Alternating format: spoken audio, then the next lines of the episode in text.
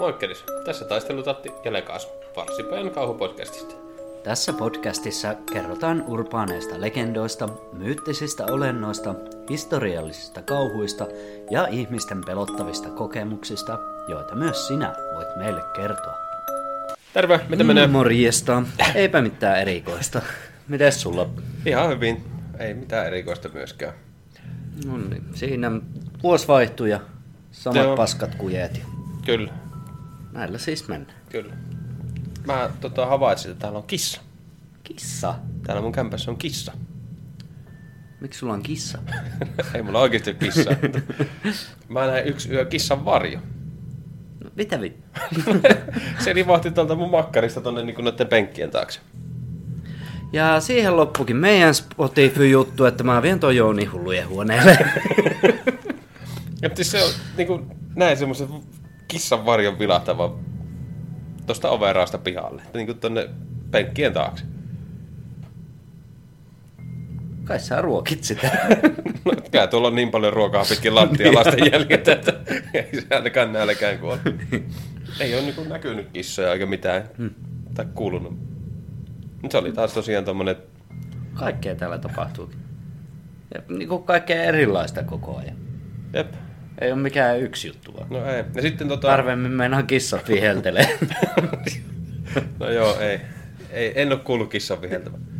Mutta sitten tota, yksi semmonen, mikä tapahtui tuolle lasten äitille, joka asuu pari taloa tuonnempana, tonne tätä tietä eteenpäin. Niin tota, sillä levähti postiluukun se metalliluukku auki keskellä yötä. Ja se jäi auki. no niin. Kiva. Niin laittoi ihan kuvaan siitä, että mitä vittua täällä tapahtuu. on semmoista. Tää on kauhujen kylä tää Keipola. On geipola oikein. Joo, siinä olikin alkulätinet tältä erää. Mutta kun tervetuloa jälleen uuden jakson pariin. Ja ihan ensimmäiseksi halutaan toivottaa kaikille kuulijoille oikein hyvää ja onnellista tätä vuotta. niin. Toivotaan, että tuo tuleva vuosi on sitten parempi kuin viime vuosi. Ainakin tälleen niin kuin maailmanlaajuisesti. No, jakso aiheena tällä kertaa olisi tosiaan lasten satuja ja elokuvia ja semmoista, niin kuin, jotka ei välttämättä ennen mennyt, niin kuin nykyään tunnetaan, että menee niin kuin Disney vähän sivistänyt niitä. Ei mene kuin Strömsössä aina. Et, joo, jotkut sanot on sisältänyt melko raakaa väkivaltaa ja julmuuksia. Ja sen pitemmittä lätinöitä, niin mennään ensimmäiseen. Ja ensimmäinen on Kaunotar ja Hirviö. Kaunutaren hirviö on tunnettu lastensatu ja elokuva, jossa sadun isä lähtee kaupunkiin esittelemään keksintöjään, mutta matkalla eksyy ja löytyy löytää linnan, jossa asuu hirviö. Isän hevonen laukkaa Pellen luokse ja Pelle kysyy hevoselta, missä isä on, ja hyppää kyytiin, jolloin hevonen kirmaa linnan luo. Linnaan päästyään Pelle huhuilee isänsä, mutta hirviön nappaa hänetkin. Pelle pyytää, että hirviö päästäisi sairaan isän pois, ja hirviö suostuu sillä ehdolla, että Pelle jää linnaan. Pelle ei joudu vankityrmään, vaan saa oman huoneen, ja hän rupeaa huomaamaan, että tavarat liikkuu ja puhuu, koska ne on kirottuja, niin kuin hirviökin. Pelle huomaa, että hirviö on oikeasti lempeä ja rakastuu tähän. Lopussa hirviö muuttuu prinssiksi, ja Pelle ja prinssi menevät naimisiin.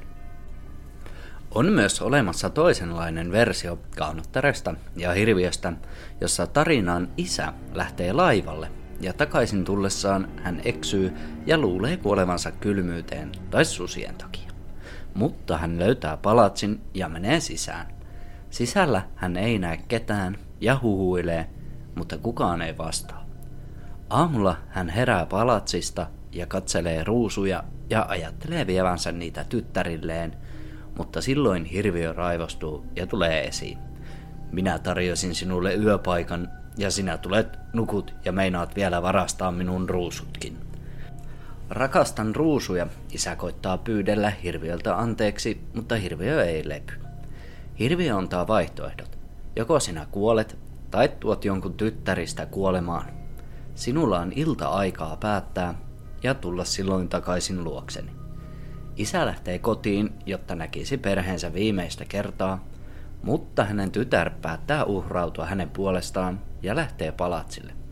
Kaunotar kumminkin jää eloon ja rakastuu hirviöön. sä perheen isänä tiedät, niin oisitko mennyt takaisin tai uhrannut jonkun tyttäristäsi?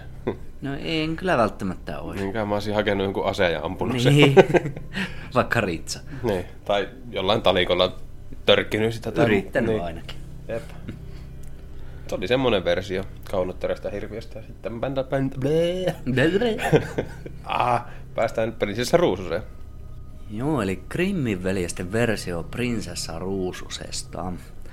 Tarinan alussa prinsessa Ruusunen syntyy ja hänelle järjestetään hienot ristiäiset. Haltijakummit antavat prinsessalle lahjoja. 13. haltijatar ilmoittaa juhlaväelle, että prinsessa kuolee pistettyään 16-vuotis syntymäpäivänään sormensa värttinän piikkiin. Syntymäpäivänä Ruusunen pistää sormensa värttinään, mutta vaipuukin vain uneen. Prinssi kiipeää nukkuvan prinsessan torniin ja suutelee tätä. Prinsessa herää ja heille järjestetään häät. Ja tähän Grimmin veljesten satuun on jatkoa kirjoittanut Charles Perrault. Ja se menee näin. Ja Grimmin veljesten versio sadusta päättyy prinsessa Ruususen ja hänet herättäneen prinssin häihin. Mutta Perraultin satu jatkuu. Mentyään naimisiin prinsessa Ruusunen synnyttää kaksi lasta. Ensin tyttären, joka saa nimen Aurora, ja vuotta myöhemmin pojan, joka saa nimen Päivä. Toisin kuin Walt Disneyn samanimisessä elokuvassa, Aurora, Aurora ei siis ole Ruususen itsensä, vaan hänen tyttärensä nimi. Vaikka prinssi on hyvä ja sankarillinen, käy kuitenkin ilmi, että hänen äidistään, kuningattaresta, on tullut paha syöjätär, jolla on voimakas halu syödä pikkulapsia. Siksi Auroran ja päivän olemassaolo yritetään salata häneltä. Se kuitenkin tulee ilmi, kun Aurora on nelivuotias ja päivä kolmivuotias. Silloin paha kuningatar antaa palvelijalleen tehtäväksi teurastaa heidät. Ensin Auroran ja viikkoa myöhemmin myös päivän, ja antaa hänelle myös ohjeet siitä, millä tavalla heidät olisi valmistettava ruuaksi. Palvelija kuitenkin kieltäytyy tottelemasta kumpaakaan saamaansa julmaa käskyä, joten hän vie lapset turvaan piilopaikkaan ja teurastaa sen sijaan karitsan ja vuohen ja valmistaa ne kuningattarelle ruuaksi. Kuningatar luulee syöneensä lapsen lapsensa ja kiittää palvelijaa kehuen saamansa maukasta ateriaa. Mutta myöhemmin hän pyytää palvelijaa teurastamaan itse prinsessa Ruususenkin. Kun tämä suree lapsiaan, luulen heitä kuolleeksi. Hän olisi jopa suostunut siihen. Silloin palvelija kuitenkin tunnustaa myös pahalle kuningattarelle, mitä oli tehnyt. Kun kuningatar saa tietää tullensa petetyksi, hän raivostuu ja käskee tuoda kuninkaan palatsiin ruukun, joka on täynnä kyykäärmeitä ja muita vaarallisia pikkueläimiä. Siihen hän aikoo prinssin poissa ollessa heittää prinsessa Ruususen molempine lapsineen sekä palvelijan. Kun prinssi kuitenkin palaa kotiin odotettua aikaisemmin, hän kysyy kauhuissaan, mitä on tekeillä. Pelästynyt kuningatar hyppääkin ruukkuun itse ja saa surmansa. Prinsessa lapsineen pelastuu. Sitten on vielä tämmönen versio Giambattista Basilen tekemä. Tarinan neito pistää itseään pellavasta irronneella tikulla nukahtaen syvään uneen. Kuningas löytää neidon ja raiskaa hänet. Tämän seurauksena neito tulee raskaaksi ja synnyttää kaksoset. Toinen heistä imee tikun pois äitinsä sormesta, päättäen neidon syvän unen. Kuninkaan vaimo saa selville miehensä teon ja päättää surmata niin kaksoset kuin heidän äitinsäkin. Kuningas ehtii kuitenkin hätiin ja surmaa neidon sijaan kuningattaren. Kuningas ja neito elävät onnellisena elämänsä loppuun asti. Tota, niin, että se kävi raiskaamassa sen ja sitten rakastui Mutta se kuitenkin pelastikin. Joo, ja Joo. kaveri synnytti unissaan. niin, mutta nämä on satuja. Satuja vaan, ei ne... Joo, raiskaussatuja. No niin. Joo, No tää niin. ei ole siinä niinku... Jostain syystä Disney-versioon päätynyt Kas tämä kumma. versio. ja mennään sitten su- seuraavaan. Ja seuraava on Mulan. Tiivistettynä Mulan on tyttö, joka naamioituu mieheksi, jotta hänen isä, isänsä ei joutuisi sotaan hunneja vastaan. Mulan palaa kotiin isänsä luo, kun he voittavat sodan hunneja vastaan, ja sen pituinen se. Mutta oikeasti Hua Mulan runo menee siten, että kiinalaiset häviävät sodan, ja Mulanin henki säästyy sillä ehdolla, että hän elää hunnien Kaanin kanssa. Mulan ei kestä tätä kohtaloa, vaan pakenee Kotiin palattuaan hän saa tietää isänsä kuolleen, joten hän päättää seurata isänsä henkeä ja tappaa itsensä. Mulanista mennään tämmöiseen tarinaan satuun kuin Ritari Siniparta. Ritari Siniparta on ranskalainen tarina, joka kertoo aatelisesta sarjamurhaajasta ja hänen liian uteliaasta vaimostaan. Tämän tarinan julkaisi kirjallisena ensimmäisen kerran Charles Perrault. Tarinassa Siniparta on varakas aatelinen, joka tapaa isännöimissään juhlissa kauniin nuoren naisen. Siniparta kosii naista ja he menevät naimisiin. Nainen muuttaa palatsiin kauaksi omasta kodistaan. Eräänä päivänä Siniparta lähtee matkalle ja antaa vaimollensa avaimen, jolla pääsee kaikkialle palatsissa. Siniparta antaa luvan käydä kaikkialla muualla paitsi kellarissa olevassa salaisessa huoneessa. Vaikka Siniparta on kieltänyt vaimoaan menemästä huoneeseen, vaimo ei uteliaisuuttaan malta olla sitä tekemättä. Ja hän löytää huoneesta miehensä entisten vaimojen jäännökset. Vaimon käynti paljastuu avaimeen jääneestä pienestä veritahrasta. Mutta hänen veljensä pelastavat hänet ja tappavat Siniparran. Tarinan päähenkilö Siniparta on murhannut kaikki aiemmat vaimonsa. Tarina on tunnettu kansansatuna monessa paikassa eri puolilla maailmaa. Salaisen huoneen sisältö vaihtelee versiosta toiseen. Joskus huoneessa on vaimovainajien sijaan muita ruumiita tai ruumiin osia, prinssi tai jopa portti helvettiin. Myös vaimon pelastumistapa vaihtelee. Meillä oli jo käsittelyssä tuossa Prinsessa Ruusunen, josta myös Grimmin veljekset on tehneet oman versionsa, joten kerrotaan nyt vähän sitten veljeksistä itsestään. Eli Grimmin veljekset Jaakob ja Wilhelm kasvavat monilapsisessa perheessä. Isä oli menestyksekäs juristi. He rakastivat Saksan luontoa ja kävivät pitkillä metsäretkillä perheen kanssa. Idylli loppui yllättäen Jaakobin ollessa 11-vuotias, kun isä kuoli keuhkotautiin ja veljesten oli ryhdyttävä perheen elättäjiksi. Jaakob ja Wilhelm opiskelivat kielitieteilijöiksi ja kulttuurin tutkijoiksi. He keräsivät talteen satuja ja satukokoelmia. Ensimmäinen satukokoelma Hausmärchen julkaistiin 1812. Muutamat kokoelman sadut olivat tulleet jo tunnetuksi Charles Perraultin kirjoittamina, vain hiukan poikkeavina versioina. 1970-luvun tutkimus on osoittanut, että isoin osa saduista on tullut aikaisemmasta kirjallisuudesta eikä kansantarinoista, niin kuin on luultu. Alkuperäiset sadut oli Krimmin satuja raadollisempia, synkkiä ja väkivaltaisempia. Krimmin saduissa pahoja olivat äitipuolet, kun taas alkuperäisissä saduissa omat vanhemmat myivät ja karkoitivat omia lapsiaan. Alkuperäiset sadut olivat tarkoitettu aikuisille ja käsittelivät insestiä, seksiä ja väkivaltaa. Wilhelm Grimm karsi ja muokkasi satuja lapsille sopivammiksi, ja silti niissä esiintyi väkivaltaa, julmia rangaistuksia ja näännyttämistä lapsia kohtaan. Saduista tunnetaan nykyään Disney-versiot. Grimmin veljesten sadut olivat liian uskaliaita 1800-luvun porvaristolle – ja veljekset saivat raakaa kritiikkiä kansalaisilta. Makaaperin sisällön lisäksi lyhyttä kirjoitustyyliä pidettiin rumana ja kolkoelma oli pullollaan alaviitteitä. Veljekset olivat yrittäneet miellyttää lukijoita ja tutkijoita, mutta kukaan ei ollut tyytyväinen. Ja sitten voitaisiin ottaa muutama satu noilta Grimmin veljeksiltä. Ja ensimmäisenä Lumikki, Krimminveljesten versiossa lapseton kuningatar istuu talvipäivänä ompelemassa linnaa, linnan Ebenpuulla kehystetyn ikkunan ääressä. Hän pistää itseään sormeen ja nähdessään punaiset veripisarat ikkunalaudalla laudan lunta vasten hän toivoo itselleen tytärtä, jonka iho olisi valkea kuin lumi.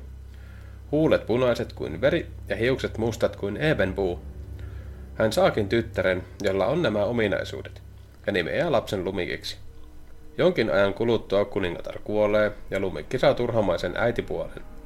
Uudella kuningattarella on taikapeili, jolta hänellä on tapana kysyä, kerro kerro kuvastin, ken on maassa kauneihin, mihin peili vastaa kuningattaren olevan maan kaunein. Eräänä päivänä peili kuitenkin ilmoittaa Lumikin olevan kaunein. Jolloin kateellinen äitipuoli haluaa tappaa tytön. Lumikki viedään metsään, jossa hänen saatteensa on määrä tappaa hänet. Metsämies kuitenkin heltyy ja päästää tytön pakenemaan. Lumikki asuu metsässä seitsemän kääpien luokse ja hän hoitaa heidän talouttaan. Kuningatar saa kuitenkin selville, että Lumikki on vielä hengissä ja päättää tappaa Lumikin itse. Hän myrky- myrkyttää Lumikin omenan avulla. Kääpiöt eivät henno haudata kaunista lumikkia maahan, vaan laskevat tämän lasiseen arkkuun keskelle metsää. Riistaa ajava prinssi sattuu näkemään lasiarkussa makaavan lumikin ja rakastuu häneen. Prinssi määrää arkun kannettavaksi linnaansa ja arkkua nostattaessa lumikki herää henkiin, kun hänen kurkkuunsa juuttunut omenenpala irtoaa. Äitipuoli saa rangaistuksekseen lumikin ja prinssin häissä hehkuvan kuumat rautakengät, joissa hänen on tanssittava itsensä kuoliaksi. Ei ole kyllä kauhean hauska rangaistus tuokaan. Mutta hyviä tarinoita. No joo. Ja tästä mennään punahilkkaan. Maalaistyttö lähetetään viemään metsämökissä asuvalle isoäidilleen leipää ja maitoa. Polun risteyksessä tyttö tapaa ihmissuden, joka tiedustelee tytöltä, mihin tämä on menossa. Ihmissusi kiiruhtaa isoäidin mökille ennen tyttöä, tappaa ja syö naisen. Se laittaa isoäidin lihaa ruokakomeroon ja verta pulloon, jotka sitten tarjoaa tytölle, kun tämä saapuu mökille. Aterian aikana kissa tai jokin toinen eläin kertoo tytölle, mitä on tapahtunut, ja varoittaa tätä. Ihmissusi pyytää sitten tyttöä riisuutumaan ja tulemaan vierelleen sänkyyn. Tyttö riisuu vaatteensa yksi kerrallaan ja kysyy aina ihmissudelta, mitä hänen pitäisi tehdä riisumallaan vaatekappaleellaan. Ihmissusi kehottaa tyttöä heittämään ne takkaan, sillä tyttö ei enää tarvitsisi niitä. Seuraavaksi tyttö ja ihmissusi keskustelevat suden ulkonäöstä ja tämän karvaisesta ruumiista. Kun ihmissusi on lopulta valmis syömään tytön, tämä pyytää päästä tarpeilleen ulos. Ihmissusi sitoo hänen jalkansa langan, mutta tyttö huiputtaa sutta ja sitoo ulkona langan luumupuuhun ja pakenee. Jossain kansansatuversiossa tyttö sen sijaan tappaa suden ja joissain versioissa jotkut muut hahmot tappavat suden. Charles Perraultin julkaisemassa versiossa tyttö on saanut punaisen hilkan ja siitä myös nimensä. Tyttö vie sairaalle mummolleen kakkua ja voita. Kun hän kertoo sudelle, minne on matkalla, susi menee mökille tytön edeltä ja syö isoäidin. Peralt on jättänyt pois kansansadussa kuvailun ihmissyöntikohtauksen ja punahil- punahilkan riisuutumisen tarkan kuvauksen. Punahilkka menee kuitenkin suden sänkyyn ja joutuu sen syömäksi. Perault varoittaa lukijaa lopuksi siitä, mihin tällainen käyttäytyminen voi nuoren tytön johtaa. Grimmin veljekset julkaisivat sadun erilaisina versiona satukokoelmansa eri painoksissa. Heidän sadussaan punahilkka vie mummulle kakkua ja viiniä, ja äiti varoittaa tyttöä poikkeamasta oikealta polulta. Grimmin sadussa on onnellinen loppu, jossa metsästäjä pelastaa tytön ja mummun nukkuvan suden vatsasta, ja lopuksi tappaa suden. Grimmit lisäsivät sadun jälkeen kirjansa toisen samankaltaisen sadun, jossa punahilkka tulee isoäidin mökille toisen suden kanssa. Ja yhdessä he jallittavat ja tappavat pahan suden. Siinä oli tosiaan punahilkka ja sitten mennään tämmönen kuin Bremenin soittoniekat. Eli Bremenin soittoniekat on Grimmin veljesten kirjaama kansansatu, jossa koira, kissa, aasi ja kukko karkaavat isänniltään, jotka kohtelevat heitä huonosti. Eläimet päättävät lähteä Bremeniin, joka on kuuluisa vapaudestaan, ja siitä, että siellä voi elää ilman omistajia. Matkalla Bremeniin eläimet näkevät valaistun mökin, jossa asustaa neljä ryöväriä. Eläimet päättävät esiintyä ryöväreille saadakseen ruokaa palkaksi. Niinpä eläimet astuvat, asettuvat ikkunan taakse ja aloittavat esityksensä, mutta eläinten mölinä kuitenkin pelästyttää ryövärit, jotka pakenevat mökistä. Myöhemmin yöllä ryövärit palaavat ja lähettävät yhden joukostaan ottamaan tilanteesta selvää, voiko mökkiin jo palata. Ryövärit kuitenkin astuu kissan hännän päälle, jonka parkaisuun kaikki eläimet heräävät. Kissa raapii ryövärin kasvoja, koira puree, aasi potkaisee ja kukko ajaa takaa niin, että tunnistelija kertoo hirviöiden vallanneen mökin ja ryövärit päättävät hylätä mökin. Eläimet asettuvat asumaan mökkiin. Ja sitten olisi Tuhkimo. Sadussa Tuhkimon oma äiti on kuollut ja tyttö joutuu asumaan äiti- ja sisarpuolien kanssa, jotka kohtelevat häntä kurjasti. Kuningas järjestää tanssiaiset löytääkseen pojalleen vaimon. Tuhkimo on kielletty osallistumasta tanssiaisiin. Hyvä haltijatar kuitenkin taitokoo tytölle puvun, kengät ja vaunut. Ehtona on, että tyttö poistuu tanssiaisista ennen kuin kello lyö 12. Prinssi hullaantuu tytöstä, jonka kanssa hän on tanssinut koko illan. Kellon ollessa lyömässä 12 tuhkimo pakenee paikalta, mutta pudottaa lasikenkänsä portaikossa. Prinssi löytää kengän ja alkaa sen avulla etsimään tuhkimoa. Moni vuolee kantapäitänsä ja katkaisee varpaitaan, jotta kenkä sopisi. Myös sisarpuolet koettavat kenkää tuloksetta. Prinssi käskee myös tuhkimon kokeilla kenkää, vaikka muut nauravat pilkallisesti ympärillä. Kenkä sopii ja haltijan taika muuttaa tuhkimon prinsessaksi, jonka prinssi nai. Ja kuten arvata saattaa, he elivät elämänsä onnellisena loppuun asti. Sadusta on myös monta versiota, mutta Charles Perlautin versiossa tuhkimon sisarpuolet jopa leikkaavat jalkojaan, jotta kenkä mahtuisi jalkaan, mutta prinssi huomaa veren. Kun prinssin ja tuhkimon häitä vietetään, sisarpuolet yrittävät tulla juhliin, mutta hääpulut puhkavat heidän silmänsä. No siinä oli tosiaan noita lasten satuihin, satuja ja Grimmin velisten satuja. Ja nyt mennään tota, noihin elokuviin liittyviin niin elokuvateorioihin. Ja ensimmäisenä meillä on käsittelyssä Leijona kuningas. Eli Leijona kuningassa Scar pudottaa Mufasan alas vaukoontuneen villieläinlauman tallottavaksi kalliolta. Mutta mitä tapahtui Mufasan ruumiille? Erään teorian mukaan hyönät söivät Mufasan. Toisen teorian mukaan Scar söi hyöneen kanssa Mufasan. Kohtauksessa, missä Sasu juttelee Scarille luolassa Mufasan kuoleman jälkeen, Scar leikittelee pääkallolla, joka näyttää aivan samalta kuin leijonan pääkallo. Elokuvan lopussa hyönät kokoontuvat Scaria vastaan ja teorian mukaan syövät tämän. Tätä teoriaa puolustaa se, että hyönät oikeasti syövät leijonia, jos sattuvat saamaan sen ensin hengiltä. Toisen leijonakuningasteorian mukaan Mufasa olisi ollut paha ja tappanut kaikki muut urosleijonat. Skaria hän sieti sen takia, kun hän oli huomattavasti tätä vahvempi, eikä täten suoranaisesti pystynyt haastamaan Mufasan valtaistuinta. Myöhemmin Scar tappoi Mufasan ja Scarissa tuli sankari, joka pelasti hyönät ja tuli Jylhämaan, ja täten tuli Jylhämaan niin kuin paras valtias.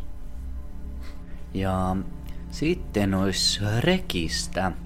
Eli Rekistä kulkee teoria, että Fiona olisi ihmisiä syövä kannipaali. Teoriaa tukee myös se, että elokuvan alussa Shrek itse kertoo, kuinka olisi nähnyt kautta tehnyt ritareista ruokaa, eli syönyt ihmisiä.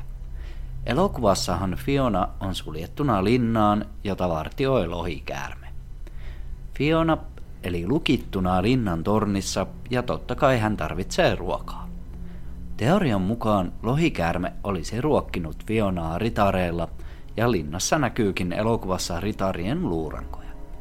Yhdessä kohtauksessa Shrek ja Fiona pakenevat lohikärmettä huoneeseen, jossa on suuri kattila ja aukinainen kirja, jossa toisella sivulla on ritarista kuva ja toisella sivulla teksti, kuinka kokata ihminen. Tätä teoriaa vielä tukee sekin, että lohikärme näkee, kuinka Fiona muuttuu öisin örkiksi ja tietää, että örkit syövät ihmisiä. Ja seuraavaksi tulee leffa Wall-E. Eli Wall-E-leffasta on teoria, että Wall-E olisi viimeinen robotti maailmassa sen takia, kun hän olisi tappanut muut robotit. Miksi muuten hän olisi viimeinen jäljellä, ja miksi hänellä on kuolleiden robottien osia pitääkseen itsensä elossa? Sitten yksin kotona. Tämä nyt on vähän tämmönen puuhaa, mutta tämmönen teoria liikkuu kuitenkin, joten kerrotaan tääkin. Elikkä Yksin kotona leffassa Kevin poika estää ryöstäjiä kotiinsa tekemillä ansoillaan. Teorian mukaan Kevinistä olisi kasvanut Jigsaw, eli Saav leffojen sarjan pääpahis. Ansat, joita Kevin suunnitteli lapsena kotiinsa, olivat jo sitä luokkaa, että ne olisivat voinut pahimmillaan jopa tappaa kotiinsa tunkeutuvat varkaat. Tästä sitten inspiroituneena Kevin olisi kasvaessaan sitten jatkanut tätä harrastusta ja täten olisi sitten tullut Jigsaw. Ja sitten on autot.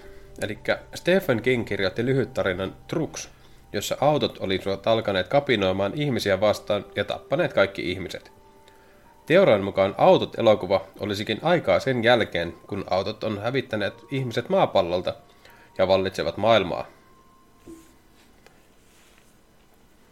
Ja sitten on Nemoa etsimässä. Eli teorian mukaan Nemoa ei olisi koskaan ollutkaan. Marlin, Nemon isä, olisi ollut surusta niin murrettu, kun menetti vaimonsa ja lapsensa, että olisi kuvitellut edes yhden jääneen eloon.